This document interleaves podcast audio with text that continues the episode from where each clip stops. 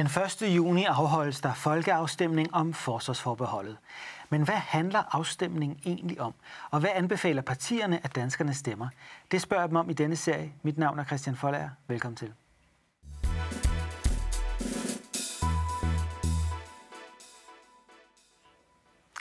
Og også velkommen til dig, anne Sofie Kallesen, Europaordfører for Radikale Venstre. Vi sidder jo her i dag, fordi en række partier for få uger siden præsenterede et nationalt kompromis, som de kaldte det. En aftale om den fremtidige danske forsvarspolitik, hvor partierne også anbefalede, at danskerne får afskaffet forsvarsforbeholdet ved en folkeafstemning. De partier, det var Socialdemokratiet, Venstre, Konservativ, SF og så også dit parti, Radikale Venstre. Hvorfor skal vi have afskaffet forsvarsforbeholdet? Det skal vi, fordi vi står i en situation, hvor vi grundlæggende skal spørge os selv om, hvad er det for en retning, vi går i? Hvordan kan vi give Danmark flest mulige muligheder for at være med til at påvirke øh, situationen i Europa? Hvordan kan vi løfte et ansvar? Hvordan kan vi sikre vores værdier og vores sikkerhed i Europa? Og der står forbeholdet i vejen for, at vi giver os selv nogle muligheder, som vi ikke har i dag. Vi har meldt afbud på forhånd øh, til en del af samarbejdet om forsvar og sikkerhed i Europa og det synes vi ikke giver nogen mening, og slet ikke i den alvorlige situation, som Europa er i nu. Men hvorfor lige nu, kunne man spørge? Hvorfor skal det afskaffes lige nu? Jamen, det er fordi, at øh, verden er i opbrud, og i særdeleshed jo selvfølgelig i Europa. Øh, og vi har set i forbindelse med Ukrainekrisen, at de europæiske lande er rykket sammen, og også er rykket sammen om at tage nogle store beslutninger om, hvilken retning skal vi gå i, både i forhold til Ukraine, men også bredere, hvordan kan vi stå sammen og forsvare de værdier, vi står for, hvordan kan vi spille en rolle i vores nærområder for at sikre stabilitet. Og der bliver truffet nogle rigtig store beslutninger, både i de enkelte lande. Vi kan se, at Tyskland har truffet en rigtig stor beslutning om at bruge mere på deres forsvar, men også, at det vil være i EU, at man vil træffe mange beslutninger på det her område. Og lige nu så er vi ikke med til at træffe de beslutninger, selvom de får en indflydelse på os. Og det synes vi, vi skal have mulighed for at påvirke. I har forpligtet jer til, de partier, der er med i aftalen, at Danmark skal betale 2% af vores bruttonationalprodukt til forsvaret i 2033. Det er det krav, som amerikanerne har stillet i overvis. Danmark forpligtede sig faktisk også til det allerede i 2014. Hvorfor er det først i 2033, vi så skal leve op til de krav? Jamen, vi bliver nødt til at have en trappe for øh, at nå derhen, og det har hele tiden været noget, vi har forpligtet os til at have øh, en målsætning om at nå. Altså, vi skulle nå derhen. Nu har vi så aftalt den konkrete trappe, øh, og jeg synes egentlig, vi har landet det et godt sted, hvor vi siger, det er selvfølgelig der, vi skal hen. Det bliver også en stor øh, ekstra regning til forsvaret, men den er nødvendig i den situation, vi er i nu. Partierne bag øh, folkeafstemningen, den her aftale, har jo derved også været med bag aftalen om, at man skulle sende øh, ud som et spørgsmål til en lovtekst og en formulering på stemmesedlen. Mm.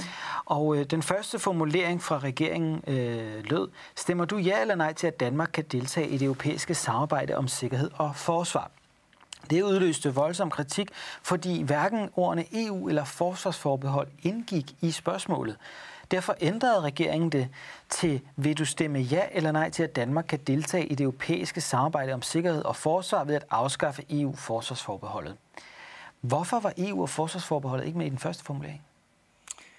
Jamen nu var det jo regeringen, der kom med deres øh, forslag til, hvordan det skulle se ud. Og øh, ja, vi blev også spurgt og havde mulighed for øh, at gøre anskrig, hvis vi havde et problem med den formulering. Det havde vi ikke. Øh, Hvorfor? Hvorfor valgte man? Jamen, fordi vi synes, at den egentlig ret klart øh, prøvede at fortælle, hvad handler det her om? Og jeg tror, det var det, der var formålet. Øh, at man gerne ville stille et spørgsmål, som var rimelig mundret og let at forholde sig til. Jeg tror ikke, der lå en dagsorden om at skjule noget. Øh, men man kan sige, at der var noget kritik, øh, og fair nok så valgte vi at ændre den, fordi øh, det synes jeg ikke er det, vi skal gå til valg på, en uenighed om, hvad der står på stemmesedlen. Og vi havde ikke noget problem med den forrige øh, formulering, men jeg synes, man har landet det fint nu. Ja. Undersøgelser viser, at formuleringen af spørgsmålet kan have indflydelse på stemmeafgivelsen. Hvis man spørger til dansk deltagelse i det europæiske forsvarssamarbejde i stedet for afskaffelse af et EU-forsvarsforbehold, så er opbakningen større blandt danskerne. Det viser en undersøgelse fra Tænketanken Europa. Er det det, der ligger bag, at man ikke fra øh, partierne bag det nationale kompromis ønskede at stille spørgsmål om afskaffelse af EU-forsvarsforbeholdet og i stedet spurgte til dansk deltagelse i et europæisk samarbejde? Nej, det tror jeg ikke, øh, at der lå bag regeringens beslutning. Igen, det var ikke os, der sad og, og udtænkte øh, spørgsmålet. Vi fik det præsenteret og sagde, det øh, lyder sådan set fint nok. Øh, hvorfor har regeringen formuleret det, som de har? Men jeg tror, man har brugt en del tid på at prøve at finde en formulering, som var rimelig mundret. Øh, men vi har jo lyttet til kritikken, fordi selvfølgelig skal man være bevidst om, hvad er det, vi stemmer om. Og nu står der så begge dele, og det tror jeg egentlig er meget fint, så er det i hvert fald helt tydeligt. Ja. Men det rette, den rette vej frem for Danmark, det er en oprustning. Vi skal bruge flere penge på militæret. Jamen, det er nødvendigt, at vi bruger nogle flere penge øh, på vores militær, øh, fordi det tror jeg er synligt for enhver, at vi står jo i en anden situation nu, end vi har gjort tidligere. Og derfor er vi nødt til også at leve op til vores forpligtelser. Øh, Tyskland har jo rykket sig virkelig meget på det her. Øh, og vi kan jo ikke bare sådan sige, det er jo godt nok, at der er nogle andre lande, der tager et ansvar. Og det er egentlig det samme, når vi så taler om forbeholdet. Øh, alle de andre lande øh, har ikke et for, forsvarsforbehold. Det har vi.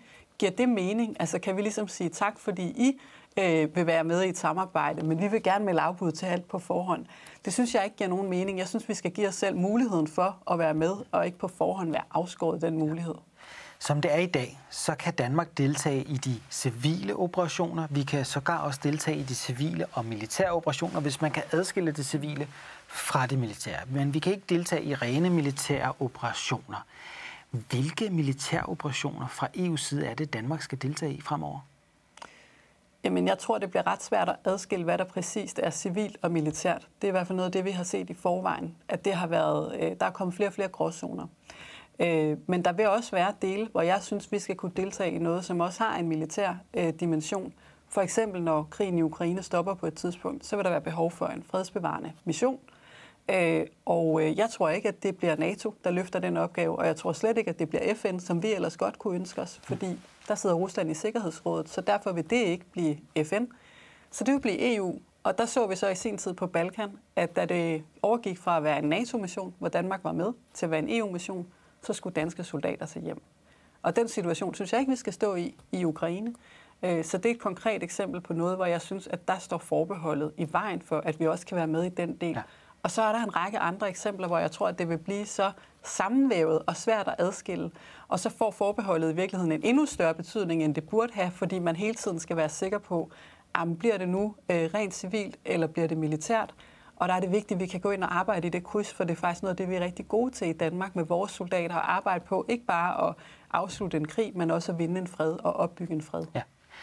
Hvis man ser ned over listen over operationer, EU's militære operationer de sidste 10-15 år, så foregår det meste i Afrika. Det er Somalia, Libyen, Mali, den centrale afrikanske republik, Mozambique. Altså, hvad skal danske soldater lave øh, de steder? Jamen det er rigtigt. Hidtil har det været mest i Afrika, og jeg vil da også sige, at jeg kan sagtens se, at der er noget af det, hvor vi også kan være med til at løfte et ansvar. Ikke på alle missionerne, og det er jo det, vi bliver ikke tvunget ind i noget her. Men der kan være eksempler, hvor jeg synes, det også er i Danmarks interesse, og hvor vi også vil kunne bidrage med noget i forhold til at sikre en stabilitet i vores nærområde, og også forhindre, at der kommer migrations- og flygtningestrømme mod Danmark. Men, jamen, Men jeg tror også, at i fremtiden, så vil det ikke primært, eller i hvert fald kun være Afrika. Der vil det også være vores endnu nærmere nærområde. For eksempel Ukraine, men også en situation på Balkan, som vi ser er ret ulmende. Øh, og det er også EU, der kommer til at tage det ansvar, fordi NATO, vi vil jo gerne øh, fuldstændig bakke op om, at vi fortsætter vores stærke engagement i NATO, men jeg tror ikke, NATO vil øh, det samme øh, ansvar eller den samme rolle, som man har påtaget sig hittil i forhold til EU's nærområder.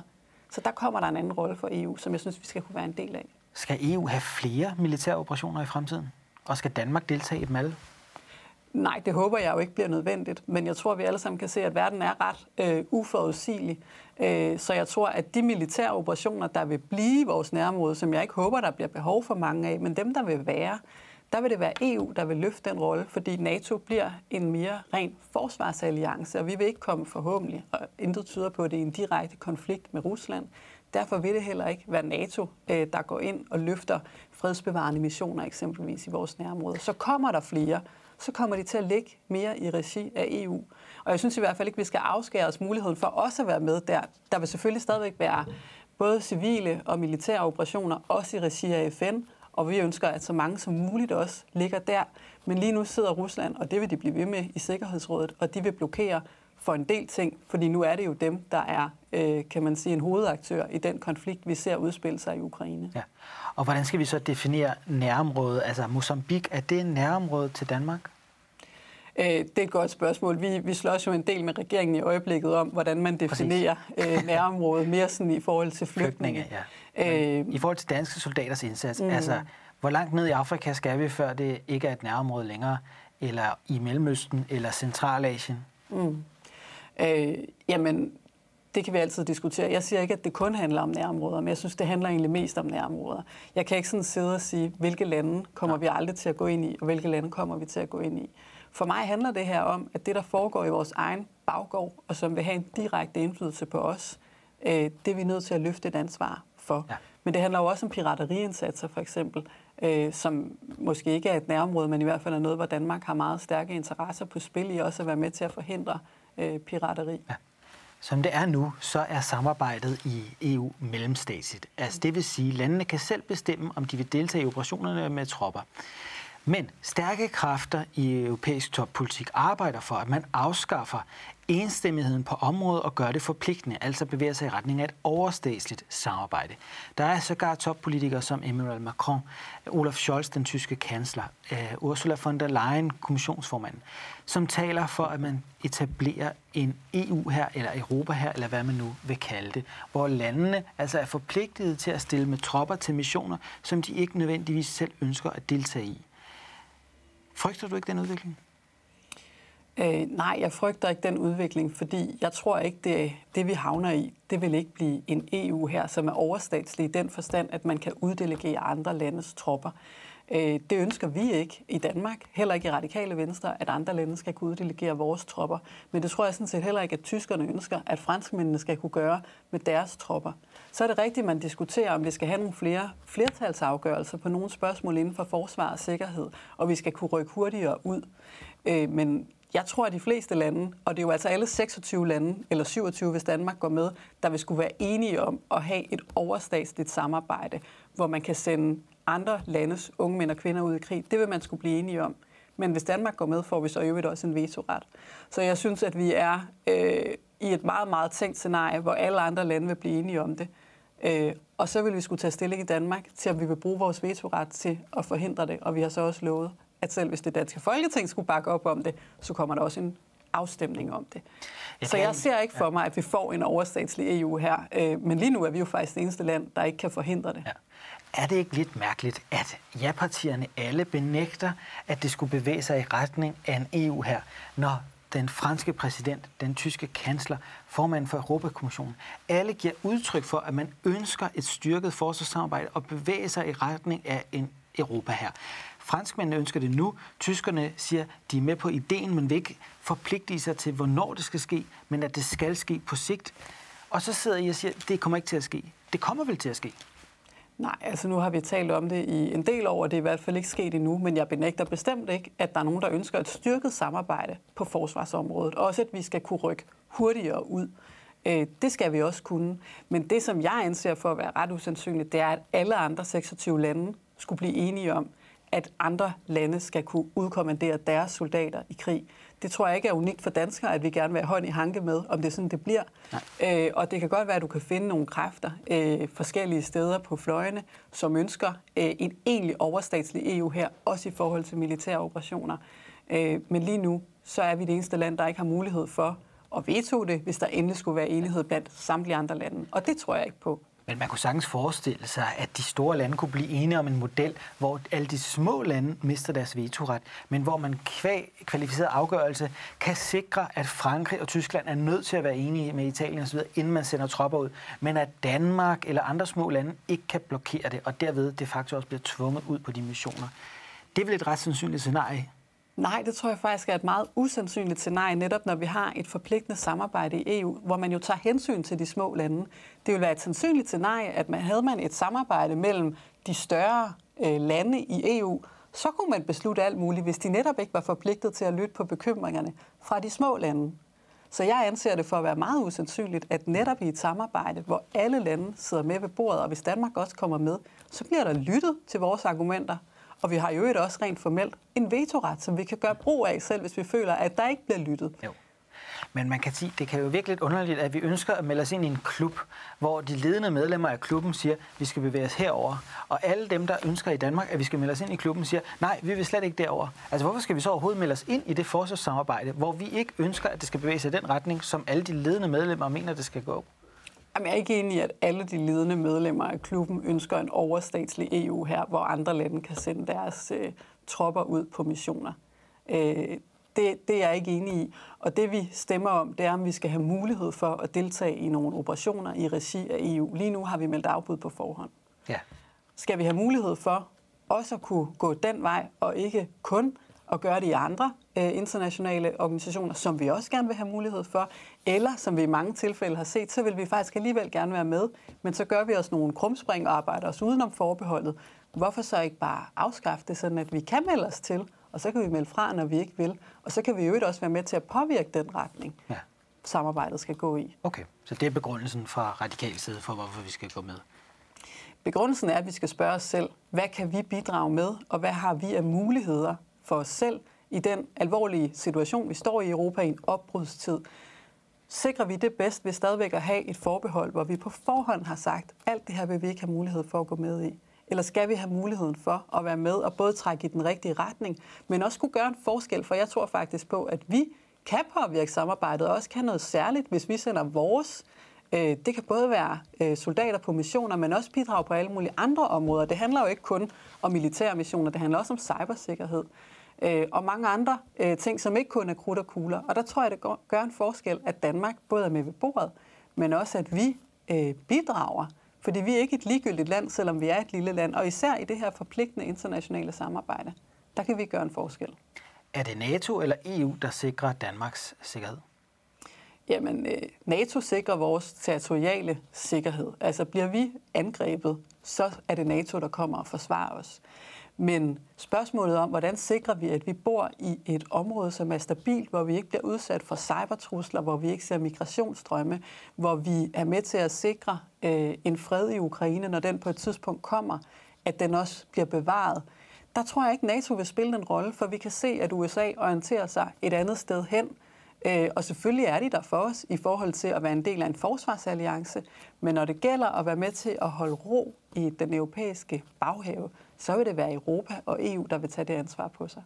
Så vi er stadig afhængige af amerikanerne? Ja, det er vi. Ja, fuldstændig. Øh, vi er afhængige ja. af NATO og af amerikanerne, Øh, og derfor så må vi jo også håbe, at de står ved det løfte, de har givet os i NATO. Det tyder det også på nu. Men man kan sige, at der er ikke nogen grund til øh, at vælge det andet fra, fordi det er jo måske meget godt at have flere muligheder. Og det er det, vi får, hvis vi afskaffer forbeholdet. Men gennem tiden, så har der jo altid været planer om en Europa her, eller et styrket europæisk forsvarssamarbejde, eller hvad man nu vil kalde det. Men amerikanerne har altid været klokkeklart imod, at man opbygger en parallel struktur til NATO, som kan fungere som et alternativ. De ønsker et styrket forsvarssamarbejde, siger de, men det skal komplementere NATO. Det må ikke være i konkurrence med NATO. Men den franske præsident Emmanuel Macron, han siger jo, at vi skal bruge en EU her til at afbalancere andre stormagter, såsom Rusland, som Kina og, siger han så også, USA. Han har sågar kaldt NATO-samarbejdet for hjernedødt. Der er altså kræfter i Europa, som også mener, at det skal være et alternativ til NATO. Er der ikke en risiko for, så når vi går med i det samarbejde, at vi er med til at skubbe amerikanerne ud af Europa, som de i forvejen måske er på vej til at forlade? Nej, øh, sådan ser jeg det øh, slet ikke, fordi vi får en mulighed for jo at argumentere, og i øvrigt også få en vetoret og få en stemme i debatten om, hvor er det, vi skal bevæge os hen. Der er jo også, hvis du tager NATO, så er der jo også øh, kræfter der, vi har siddet med Trump, øh, som også øh, sagde, at han ville sådan set ikke øh, overholde den forpligtelse, de egentlig, øh, det løfte, de havde givet om at forsvare andre landes sikkerhed. Betød det, at vi skulle trække os ud af NATO? Nej, vi skulle selvfølgelig blive der og sørge for at få amerikanerne på ret øh, kurs igen. Og det samme, synes jeg, gælder i forhold til det her. Jamen er der øh, røster, som synes, vi skal opbygge et alternativ til NATO, så vil vi være imod det. Det tror jeg også, at langt de fleste andre europæiske lande vil. Men at lave noget, der komplementerer NATO, det er jo noget, som øh, amerikanerne også selv har sagt, det hilser de meget velkommen fordi de ønsker ikke at påtage sig den rolle, som de ellers har spillet i forhold til øh, at være en aktiv øh, aktør ude i verden. Øh, der har været øh, nogle krige, øh, som vi alle sammen kan huske, Irak, Afghanistan osv. Det er ikke den samme rolle, de ønsker at spille. Det tror jeg på mange punkter øh, er godt. Men der vil også være situationer, hvor man er nødt til at overveje, om vi bare kan øh, se på, eller om vi er nødt til at være til stede, for eksempel med fredsbevarende missioner, øh, bekæmpelse af terror, bekæmpelse af pirateri, cybersamarbejde i Europa. Det bliver ikke NATO, det tror jeg bliver EU, og der har vi mulighed for så at sige, hvorfor skal vi ikke være med i det? Men ser du en mulighed for, en risiko for, at amerikanerne helt forlader det europæiske kontinent, sådan som Donald Trump, øh, kan man sige, troede med at gøre, og sådan som det ville være naturligt, at det kunne ske i forhold til de neo-isolationistiske bølger, der ruller hen over amerikansk politik. Mange amerikanere mener ikke, at USA skal være verdens politibetjent, eller at de skal ofre deres øh, sønner og døtre for vores sikkerhed. Mm. Er det ikke en risiko, at de helt forlader os? Ikke på nuværende tidspunkt. Øh, men som du selv siger, så er der jo øh, noget, der kunne tyde på, at sådan kunne det blive i fremtiden. Jeg troede heller ikke, der ville blive øh, krig i Ukraine. Det er der nu. Så verden er ekstremt øh, uforudsigelig, og der tror jeg, vi gør klogt i at have så mange muligheder som overhovedet muligt. Men så har Macron og de andre ledende europæiske politikere vel også ret i, at vi skal opbygge et alternativ til NATO. Vi skal have et styrket forsvarssamarbejde, som også kan udvikle sig til en reel Europa her for at kunne forsvare os. Nej, det ser jeg ikke noget behov for, men det, at vi styrker vores forsvarssamarbejde og har mulighed for øh, at tage på nogle fælles øh, missioner, øh, og sørge for, at vi ikke øh, duplikerer hinanden, altså øh, er gode til præcis de samme ting, det vil selvfølgelig styrke os, hvis vi kunne, skulle komme i den situation, som du skitserer. Men det mener jeg ikke, der er behov for, øh, at vi er nu. Men hvorfor kan de missioner så ikke foregå i NATO-regi? Altså hvorfor skal vi så opbygge et, et europæisk alternativ øh, eller parallelt spor, eller hvad man nu vil kalde det? Jamen, jeg ser det ikke som et alternativ. Jeg ser det som et supplement. Øh, ja. Men grunden til, at vi skal være der og supplere NATO, det er, fordi NATO ikke vil spille den samme rolle, som de hidtil har gjort, fordi det ønsker amerikanerne ikke. Ja. Det er det helt korte svar. Ja. Øh, og FN vil jo et heller ikke, fordi du har et Rusland, der sidder og blokerer for øh, nok en hel del missioner, som ikke vil være i deres interesse. Der kan også være nogle, de ikke blokerer for. Så synes jeg jo endeligt, at vi skal gøre det. Det er altid stærkest med et FN-mandat. Men hvor det ikke er muligt, så ser jeg, at det bliver øh, EU, der vil træffe beslutning om det. Og vi har jo set, at EU faktisk virkelig har stået sammen på en lang række punkter i forhold til sanktioner over for Rusland, truffet nogle helt ekstremt store beslutninger meget hurtigt. Og det vil vi se udspille sig igen i den kommende tid. Og lige nu, så er vi ikke en del af hele pakken. Vi har ikke mulighed for at være med i det hele. Nej. Det synes jeg, vi skal have. I februar måned lavede vi serien Partiernes Europa, hvor jeg interviewede din formand, Sofie Karsten Nielsen, i anledning af 50-året for medlemskabet af EU og forhandlingerne om en ny europapolitisk aftale. Jeg spurgte hende, om hun ville støtte, at man afskaffede enstemmigheden i den fælles udenrigs- og sikkerhedspolitik. Det svarede hun klokkeklart ja til. Nu lyder det som om, at øh, Radikale Venstre ikke støtter, at man gør det her i forhold til sikkerhedspolitikken. Øh, det hun svarede, for jeg har nemlig også set klippet, det er ja, hvis vi kan få hegnet det ordentligt ind på en måde, hvor det kan give mening. Og det du spørger meget specifikt til nu, det er, skal vi have en EU her, øh, som er overstatslig, hvor man kan tvinge danske soldater ud på militære missioner, som vi ikke har et flertal for i Folketinget. Og det er ikke vores politik, det var det heller ikke dengang. Ønsker vi, at vi på flere punkter kan tale med én stemme, og der ikke skal kunne sidde et land som for eksempel Ungarn og blokere for, at vi kan det, Ja, det synes jeg faktisk er ret fornuftigt, at vi kan træffe nogle flere øh, afgørelser med flertalsafgørelser. Men giver det mening Men det skal at tale med én stemme, hvis ikke man kan sætte magt bag? Altså, hvad, hvad, hvad, hvad vil det gøre af forskel, at Europa kan tale med én stemme på den internationale scene, hvis det bare er ord? Jamen, det er jo ikke bare ord. Hvis du tager øh, de sanktioner, vi har vedtaget over for Rusland, så er det jo ikke bare ord. Nu har der så været enighed. Øh, men hvis vi skulle komme i andre øh, situationer, hvor der ikke vil være enighed, hvor der vil være enkelte lande, Polen og Ungarn er det jo nok især, der vil sidde og blokere for det, øh, så synes jeg egentlig, vi gør klogt i at have mulighed for øh, at træffe nogle afgørelser alligevel. Det kan også være, at de vil benytte sig af den mulighed, der hedder konstruktiv afståelse, som er, vi vil ikke forhindre jer andre i at gøre det, ja. men vi vil ikke selv være en del af det. Og det synes jeg er et rigtig godt redskab at have. Øh, også noget, vi selv vil kunne benytte os i fra dansk side, og måske sige, jamen, vi vil ikke øh, bruge vores vetoret imod en mission. Nu har du nævnt nogle af dem, der har været i Afrika. Men er vi imod, at andre EU-lande tager der ned? Nej, det er vi ikke. Helt kort til sidst. Er Danmarks sikkerhed troet, hvis danskerne stemmer nej den 1. juni? Nej, vores territoriale sikkerhed er ikke truet øh, i dag. Øh, og det vil den jo så heller ikke være, øh, uanset hvad man stemmer.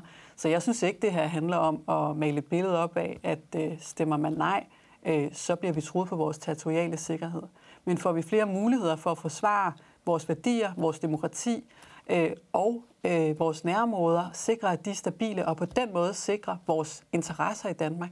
Det gør vi helt bestemt, hvis vi afskaffer forbeholdet. Ja. Vi må se, om danskerne er enige den 1. juni. Jeg vil sige tusind tak, fordi du kom her, anne Sofie, og tak til jer, der fulgte med derhjemme. Husk, at vi snart er tilbage med et nyt afsnit om partierne og forsvarsforbeholdet. Vi ses.